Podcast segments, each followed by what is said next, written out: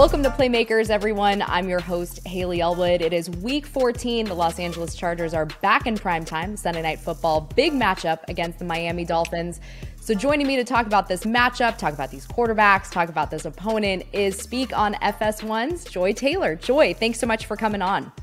Thank you for having me. Yeah. So, look, you guys have a hot show. I don't think anyone talks about the Dolphins and the Chargers more than speak than your very own show. But when this game got flexed a couple weeks ago, what were your overall impressions of moving this game to prime time and just where these teams are at this point in the season? I mean, I think it was an easy choice. You've got two of the hottest young quarterbacks in the league who are playing some really good football right now. And, you know, they need to build these matchups as what they are, which is prime time. I mean, we get to see Joe Burrow and Patrick Mahomes and Patrick Mahomes and Josh Allen and, you know, Tua and Herbert are going to be the future of their franchises and in the same draft class. So they should be in prime time. And, you know, it's obviously great that they're in a competitive playoff push so the game really matters, and why not? So I wasn't really surprised that it got flexed. I'm, I'm kind of glad it got flexed, honestly, also because I'm going and I'd prefer to go to the night game selfishly because I got to watch all the other games. Uh, yeah. Uh, but I think it was the right choice. You mentioned big playoff implications, obviously, on the line in this one, as the Los Angeles Chargers are sort of right now where it stands on the outside looking in. The Dolphins, if it starts today, they're in. Which team is this game bigger for? Well, I don't want to show my bias here, but I do think it is bigger for for the Dolphins, just m- mostly because of how it went last week for them. Yeah. Obviously, the Chargers lost as well, but the Dolphins got beat down. I mean, it was bad, bad, bad, and it was sort of that game that everyone was kind of waiting for to to pounce on the Dolphins. Like, see, they're not really good and look, you know, you there's nothing you can really say outside of the first play of that game to defend yourself if you're the Dolphins. I mean, sometimes you just have those weeks. So to me, it's going to be very important. You don't want to lose two games in a row, obviously, in this situation, and obviously neither do the Chargers. But you know, they're trying to to stay atop of the AFC East, get right after a really really bad loss. Um, and you know, you're on the road, so it would it would be a really it would be an important win confidence wise, I think, for the Dolphins, um, and, and especially a bounce back after the way it went last week with the Niners. Yeah, I think from the Chargers' perspective, you look at their next two games, obviously this week against Miami, next week against Tennessee to me, this is the game. If you're the Chargers, it's essentially a must win. Just given the AFC wildcard race at this point, the Titans are going to win their division, bearing something insane probably happens. But I think it's kind of a, this is kind of what you want though in week 14, right? Like you mentioned it, you move it to prime time. This is what you're looking for when starts, when stuff starts getting just real tight at this point at the end of the season. Yeah, I mean, it certainly is equally as an important game for the Chargers as it is for the Dolphins. I'm just speaking from yeah. my own little biased perspective. But yeah, I mean, if you're the Chargers, you definitely want to get this game. You're also coming off of a loss last week. And the Titans, uh, while, you know, I don't really trust them in the postseason, and they've had some up, you know, weird ups and downs this year as well as most teams in the in the NFL this year. Um, they are certainly a team that will beat you. So uh, yes, like it's it's very critical for both of these teams to get a win. I think that's why it's going to be such an exciting matchup. And the way that this whole season has gone for basically everyone outside of the Eagles, it's it's been really fun. Like there's a lot of parity mm-hmm. around the league this year. It really feels like even as well as the Eagles have played, that everyone is vulnerable in some mm-hmm. way, and that that makes it really exciting as we're heading into the the last part of the season and into the postseason. It's a great way of putting it. All right, let's talk about these quarterbacks for a second. As I said, a lot of chatter, a lot of chatter about them. um, they've met once before in 2020. They're kind of going to always be linked at this point, five and six. Sometimes, you know, you think, eh, why do we have to compare? Like, can't we just enjoy them for who they are and, and what they do? But, you know, the media is the media at this point. But from your perspective, depending on maybe who wins or loses this game, is that going to change your opinion on either guy? No, I, I don't. Look, I, I know what I am, you know, but I do try to keep a macro perspective on these type of things. It's very hard, especially in the regular season, yeah. for me to say one game is going to, you know, affect the trajectory of someone's career or I'm going to think less of them as a player off of one regular season game. I mean, Tua is not as bad as he was last week. No one is as worse as their, you know, as bad as their worst game or as great as their greatest game unless you're Tom Brady. So, you know, I can't I'm not going to react like that to it. I mean, I think this is like you said, they're going to be built together and linked together for their whole careers and this is another chapter in what will be an exciting story between Justin Herbert and Tua and Joe Burrow and you know Jalen Hurts and like mm-hmm. you're linked with your draft classes and measured as such. You know, you're measured against your peers, which you know for all the chaos of the media, I think is fair. You know, it's a it's a competitive yeah. business, it's a results business, and as fans, that's what we do. So, um, wh- however, what really I I will think more of each of these teams as far as what I think they're capable of in the playoffs mm-hmm. after this game, no matter what the outcome is, because it is such an important game for both of these organizations and both of these quarterbacks. But no, it, it, one game's not going to make me think less of either one of them. I think that's a totally fair assessment. All right, let's dive into this opponent a little bit because you know the Dolphins so very well. What sets this year's team apart? Oh, I think it's Mike McDaniel. I mean, obviously Tua has stepped up in a massive way, but it's very obvious that the presence of Mike McDaniel with the organization and particularly with Tua has changed life in Miami. Uh, I, you know, eh, will be very transparent. I was very skeptical about how all this was going to go. I had reached my worn down point with the Dolphins um, after the whole Brian Flores thing, and it was just yeah. like it's always something. And Mike McDaniel has come in as his authentic self and has been able to tap in with Tua and fix the broken parts of that situation. And on, on a bigger scale with the organization as a whole he's really stabilized it. And you know the chargers and, and miami sort of have some things in common when it comes to that just like disappointing seasons and, and you're kind of really inexplicable uh, meltdowns despite the talent, and it you know it gets exhausting for for fans and for players who are who are in the locker room to just you know have pieces around and never be able to really get it done. So to me, Mike McDaniel is is coach of the year. He's done an unbelievable job there, and he, he might not ever get the credit nationally that he deserves because uh, everyone doesn't really you know pay attention to how dysfunctional it's been. The Dolphins haven't won a playoff game in 22 years. Yeah and you know so you, you can't let the brands outshine reality and that's what it is.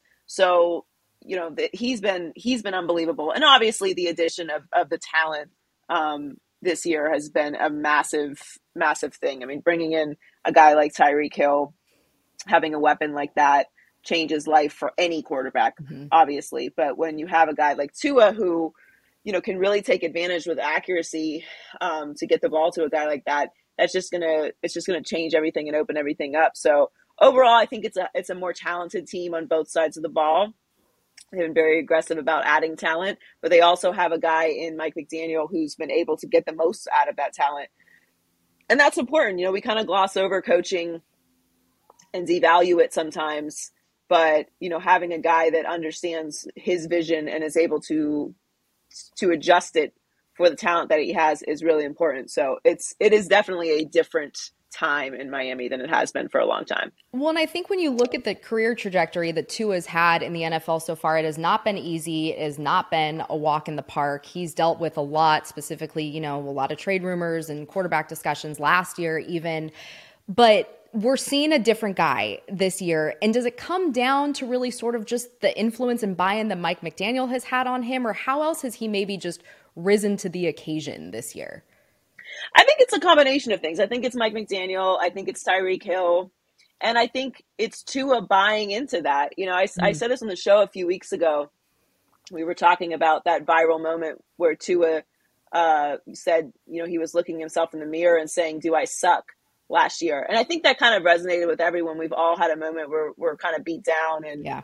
you know, we feel like, damn, like am I really supposed to be here? Like, is am I good enough? And it's hard to let go of that anxiety of that experience and allow someone to build you up. And obviously, you know, you can metaphorically apply that to a lot of things in life, but particularly with work as well, because this is what you've poured your whole passion and life and body into. you know, you're bled and I mean, the, the man broke his hip. I'm not going. I had one ACL injury from a women's soccer league. I haven't I haven't sniffed a field since. It was like ten years ago. I mean, to to that's a, that's horrifying. I can't. Yeah. So like I, I like tweak something and I'm I'm scared of how I'm going to recover. So that, to be able to pour yourself into something as violent and uh, physically draining and emotionally and mentally and spiritually draining as football can be and to be that low and then to have someone come in and trust them i think is a very big thing. It's it's you know it's not sexy to discuss right. but i it think Tua does yeah i think Tua deserves credit for that. Like mm-hmm. y- yes you can have the right person come into your life in mike mcdaniel. You can have people around you that can build you up and and help you in tyreek hill but you have to take the step to trust the process and all of that so I think it's just, I, think it's a combination of, of all of those things.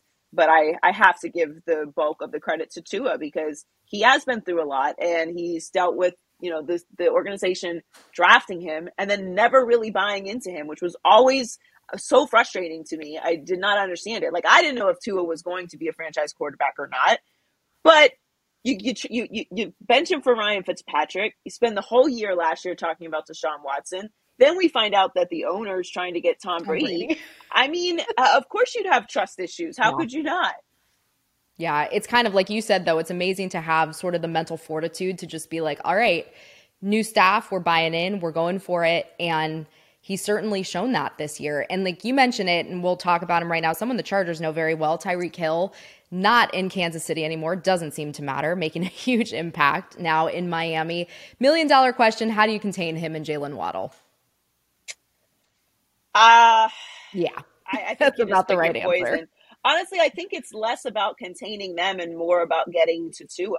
Mm. It, it, it's it, you're not really going to be able to contain a guy like Tyreek Hill, and I mean they're just too fast. Like it's the fat, it's the fastest wide receiving corps in the league. So uh, no matter how good you are, you're going to have problems with it. So to me, the best way to do that would be to make things difficult for Tua. Because if Tua can't get the ball out, then it doesn't matter how fast they are it's not it's not getting there. And I think you saw that last week in that you know San Francisco pass rush, that defense just Nick made, Bosa essentially. I mean, yeah, yeah, it's what it is. Like they're just unbelievable. Um, when you can make things difficult for Tua before he can get the ball out, then it doesn't matter how fast they are. So to me, that's that's the key to really slowing them down is Tua being uh, rattled or you know off his rhythm because he is a rhythm quarterback. So if you have a mm-hmm. disruptive defense, then that's that's the way to do it because you're not you know you're not gonna be able to contain those guys on the outside. Yeah.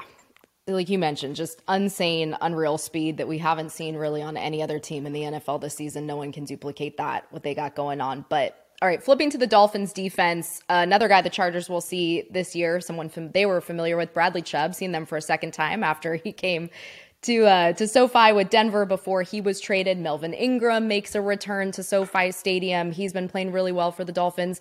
What is the strength of this Miami defense? Well, I think it's those guys. Uh, mm-hmm. you also have Jaelan Phillips. I mean, the pass the pass rush for the Dolphins, I think, is really what's going to get it done. They've been able to get to the quarterback a lot. I think they've had nine sacks in the last two games. So if you can if you can contain those guys, good luck. But that's that's really the strength of, of this defense to me is is the pass rush and and being able to to make plays like that and, and give the offense another opportunity. So I'm I'm hoping to see a lot of that this weekend. um, but yeah, I mean the, the, Dolphins have dealt with a lot of injuries throughout the seasons, as everyone has. Yeah. Obviously, I've been talking to the Chargers, so uh, I don't know. yeah. I don't know outside of the Chargers is uh, maybe the Ravens have, have a good case, but yeah, I think the Chargers are probably the most injured team this season. But everyone's dealt with it, and it's made a difference. But to me, the the the, the pass rush is the strength of the Dolphins. All right, final question for you: What do you think is going to be a factor in how this game plays out? I think it's going to be. I think it's going to start early. I, am really interested in how the game begins, how Tua looks coming off of uh, that that performance last week. Um, I'm expecting them to be to really on time and really scripted.